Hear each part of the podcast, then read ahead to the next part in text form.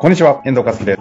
秋山条件時の経営者のマインドサプリ。秋山先生よろしくお願いします。はい。よろしくお願いします。さあ、ということで、今日も行きたいと思いますが、前回ですね、あの、うんアウトカムというね、あの、もう、秋山条件時の全てと言ってもいいアウトカムをテーマにちょっと簡単にね、ダイジェストというか、概要をね、お話しいただいて、久々にね、原点に帰ったとこだったんですけども、うんうん。その中でアウトカムっていうのを語るときに、アウトカムっていうのは目標とか目的とか感覚とかそういうのを全部含むという結構つかみにくい話がうんうん。あった中で、一言で言うんだったら方向性なんですよという話をいただきました。で、そこで最後にアウトカムっていうのは実際6つの要素でうんうん。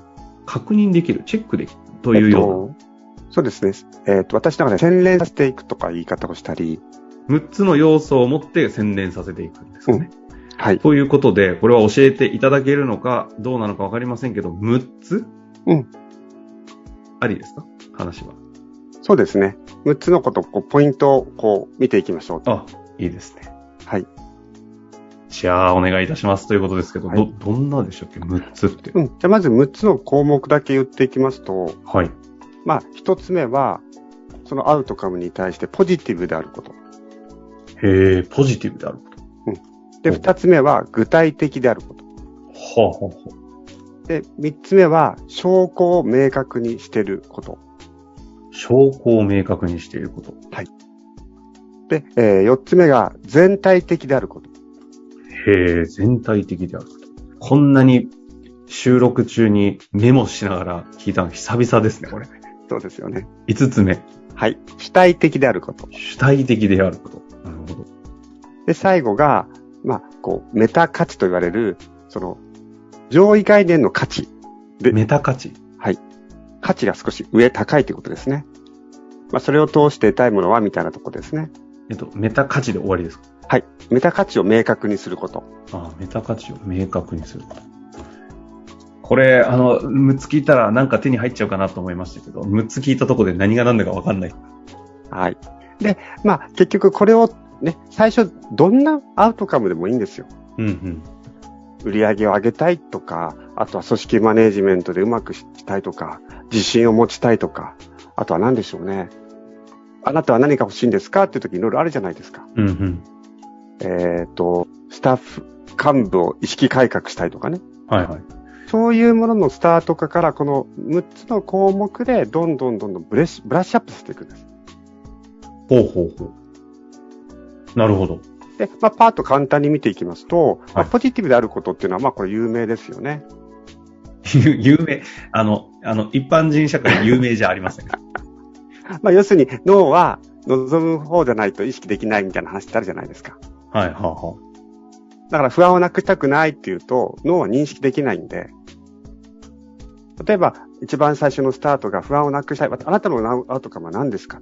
不安をなくしたいっていう人もいれば、自信を持ちたいっていう人がいた場合、自信を持ちたいの方がアウトカムがあるので、方向性がつくじゃないですか。うんうん。うん不安をなくしたいっていうのは、北極星の場合ですよ。不安をなくしたいってどこかわかんないんです。北極星の場合、不安をなくしたいではわからない。日本語が私が、私の日本語がおかしい。アウトカムを北極星と満たした場合ね。例えば自信を持ちたいって時に、あ、自信を持つってああいうことだから、そこに向かっていけばいいわじゃないですか。ああ、はいはいはい。ところが、不安をなくしたいっていう言葉だけだと、どこか、その、不安をなくしてどういうことなのみたいになっちゃうんですね。ああ、北極星にならない。ならない。の脳みそ的には。不安がないのは分かったと。じゃあどうしたいの？っていうところが必要なので、そういった意味ではポジティブということですね。ああ、なるほど。そういう意味でのポジティブ。はいですから、の脳にとって認識できるっていう意味ってことですか、その通りです。脳にとって認識できるという。ああ、なるほど。これは結構これ、これまずいな。あんまり掘っていくと、あの、お終わらなくなっちゃいますね。まあでも一つだけね、結構これ難しいけどちゃんとやらなくちゃいけなくて、不安をなくしたいと。じゃあ不安をなくしたいってポジティブだ、あの、どうなりたいんですか？って聞くじゃないですか。結局どういうことですかって言うと、不安を消したいって言うんですよ。今度は。おーいいこれ横にスライドしちゃってるじゃないですか。はいはい。じゃなくて、不安不安を取り除きたいとか、そういう表現になっちゃう。も同同じになっちゃう。うんうん。意外と不安がなかったらその代わりにどうなりたいっていうのはまあこの質問になってくるんですけどもね、その代わりに何が欲しいのだろうと。だから自分のその最初のアウトカムがネガティブというかのワードだったらば、じゃあそれを、その代わりに何が欲しいだろうっていう問いをしなくちゃいけないんです。なるほど。あの、これ、あれか、うん、うん。日本語においてポジティブとネガティブって、こう、ポジティブマインドとネガティブマインドみたいな表現に捉えられがちな気がするんですけど、うんそういう意味じゃなくて、はい。肯定文か否定文かってことですか、これ？そうですね。そこに非常に近いです。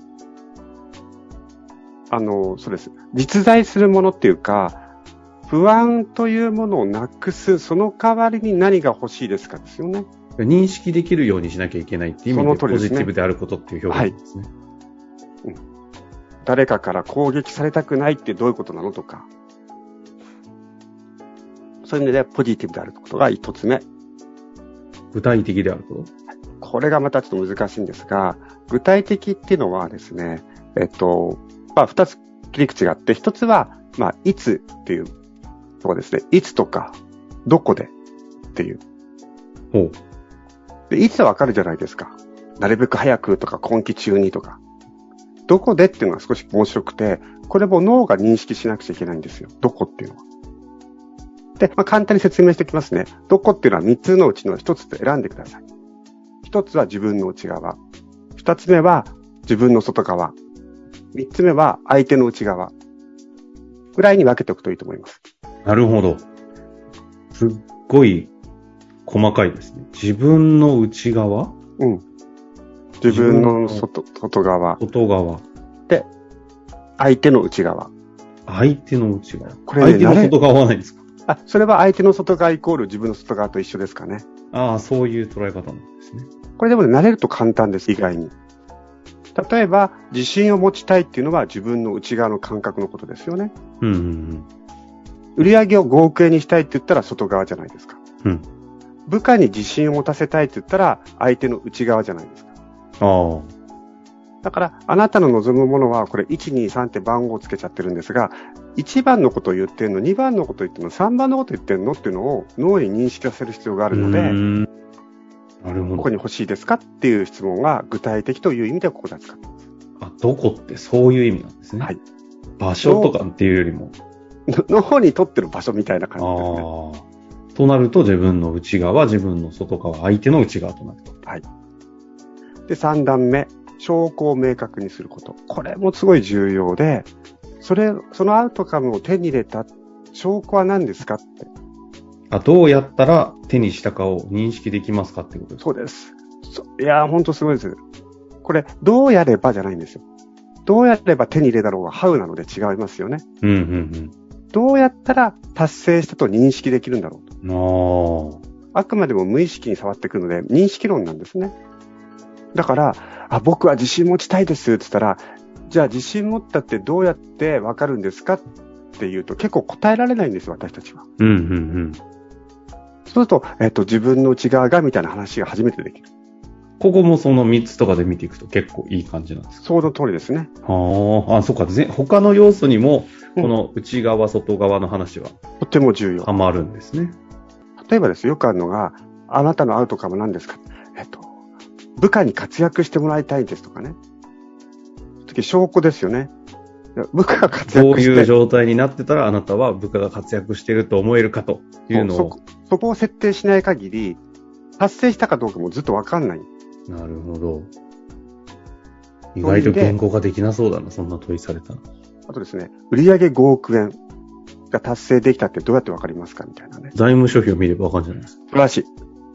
やっぱりここでは五感なんですよ。何々を見たらとか、何々を聞いたらとかになるんですねあ、。それはそれでいいんですね？いいです、いいです。ああ。で、そうすると、脳がそれがどんどんリアルにイメージになってくるじゃないですか。うん、うん。財務諸表で5億円って書いてあってね。とか。あとは逆に、部下が、部下が、私がやりますって手を挙げたとかね。そうすると、その映像、どんどんどんどん脳みそが明確になっていくので、無意識を動かしやすくなるということです。なるほど。これ全体的である、主体的である、メタか価値を確認、明確にすることとありますが、うん残り、これ、すっごい難しそうですけど、いけますか？あの、わかる範囲で。はい。あ、全体的であることっていうのは、例えば、えっと、じゃあ、私が自信を持持てるようになりたいって言ったじゃないですか。これ、まずね、やっていくとね、この1、2、3、4、5、6のどこが弱いからってだんだんわかるんですよ。うん。例えば、自分が自信を持ちたいと、これって全体的っぽくないじゃないですか。そうすると、このアウトカムは全体で見ると、他の誰にどんな影響を与えるだろうかっていうのがすごい重要になってきます。うんうんうん5億円もそうです。売上5億円を達成したら、これは他の誰にどんな価値を与えるだろうみたいなね。なるほど。そういった意味で、ね、あなたのそのアウトカムが全体に対してどういう影響を与えますかっていうところも考えるのが全体的だろう。はあ。うわわかりそうで掴みにくそうだけど、なんかわかるような、わからないような。でもわかるような、みたいな感じですね。はい主体的であること。はい。これはですね、例えばですよ。えっと、自分が自信を持てるようになりたいってこう主体的なっぽいじゃないですか。はいはいはい。ところが、相手が、部下が、えっと、自信を持ってもらいたいっていうと、そこから主体的じゃないといけないんですよ。なるほど。そうすると、問いとしては、そのアウトカムを手に入れるために、私ができることは何だろうってことが、本当のアウトカムになるんです。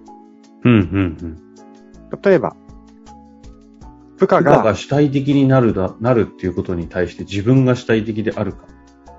えっとどない、部下が、どないなこっちゃ。はい、部下が自信、アウトカムは、部下が自信を持って、幹部として自信を持つってアウトカム設定したとしますよね。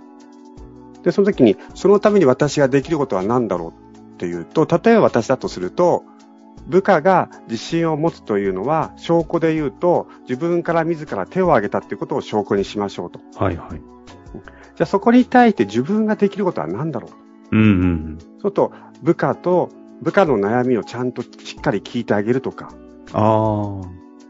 私の部下、部下に対する関わりをこのようにしていくっていうところを書き出していく。それあ、なが、るほどね。だからその部下の人がどうこうするっていう話じゃなくて、私がそれに対してできることを出していくことがアウトカム設定そうです。そうすると、だんだん主体的にしかならなくなってくる。なるほど。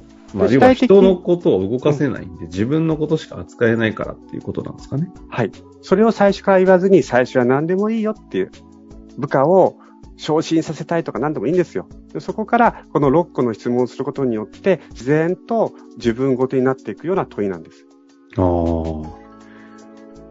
最後ですかね。メタ価値を明確にすることこれは、えそのあなたのしたいアウトカムの、さらに上のアウトカムがあるでしょそのためにあなたはやるんでしょっていう前提なんですね。はいはい。例えば5億円を、売り上げを上げたいと。じゃあ、その5億円を会社が売り上げる上げることによって、私とか社員にとっては本当はどういう意味があるんだろうかとか。このアウトカムを達成することで、本当は私が何が満たされるんだろうかという、その上位概念の問いをするんです。このなんか、回答は今日ね、しきれないかもしれませんが、うんこの全体的であることとメタ価値であることのところに、こうなんか、関係がちょっと同じようにも聞こえてしまったりもしたんですけど。ああ、えっとですね、すごい似てますが、全体的っていうのは、えっと、視野に広いかな。横に広がる感じのイメージですね。ほうほうほう。で、あとは、えーメタ価値のは視座の方に含まれています。ただ、遠藤さんがおっしゃるように、NLP の特徴として、似たような質問を何回か繰り返すことによって、立体的に見せるっていうのが得意としてるので、ああ、はいはいはい。ちょっとダブったりするって感覚あっても全然 OK なんですよ。なるほど、なるほど。はい。まあ確かにでも、一つの何か出てきたアウトカムうんと。いうものに対して、この6つで問いを当てながらやっていくと、ものすごい解像度が上がっていって、はい。自分の中でなんかあるかのように感じられそうな感じはすごくしましたね。そうですね。でそのあるかのように感じるっていうのは、脳、胸、お腹、すべてがその感覚に入っていくと、じゃあやったろうじゃないかっていう初めてなっていくと。なるほどね。それで冒頭に前回言ってたのが、その感覚も含むっていうのはそういうところにあるわけですね。そうなんです。確かに。これを、感覚が大事っていうよりも、これを問うていくと結果的に感覚が入ってくるっていう、そうですね。。で、私は、えっと、感覚が入るまでアウトカム設定を自分もするし、クライアントさんにもしてもらいます。なるほど。そういうことなんですね。まあ、ということで今回ね、アウトカム6つのよ構成要素的なところでやっていきましたが、はい非常にね、勉強チックなところもありますけども、改めて非常に面白いなと思いましたが、次回はそんな流れでいかがですか、アウトカムもうちょっと行くか、なんかこう違ったテーマでここにね、続くものとしてあれば、どんなテーマでいきましょう？じゃあですね、えっと、アウトカムが設定した後にやらなくちゃいけないことがあるので、その話をしましょうか。おアウトカム設定をできた、した後にやらなければならないこと。うん、絶対やっとくといいことです。なるほど。教えてくれないんですね。あ、それですかじゃあ、それは次回楽しみにいただきたいなと思いますので、はいぜひぜひ楽しみにお待ちください。ということで終わりましょう。ありがとうございました。ありがとうございました。本日の番組はいかがでしたか？番組では秋山城賢治への質問を受け付けております。ウェブ検索で秋山城と入力し、検索結果に出てくるオフィシャルウェブサイトにアクセス。その中のポッドキャストのバナーから質問フォームにご入力ください。また、オフィシャルウェブサイトでは無料メルマガも配信中です。ぜひ遊びに来てくださいね。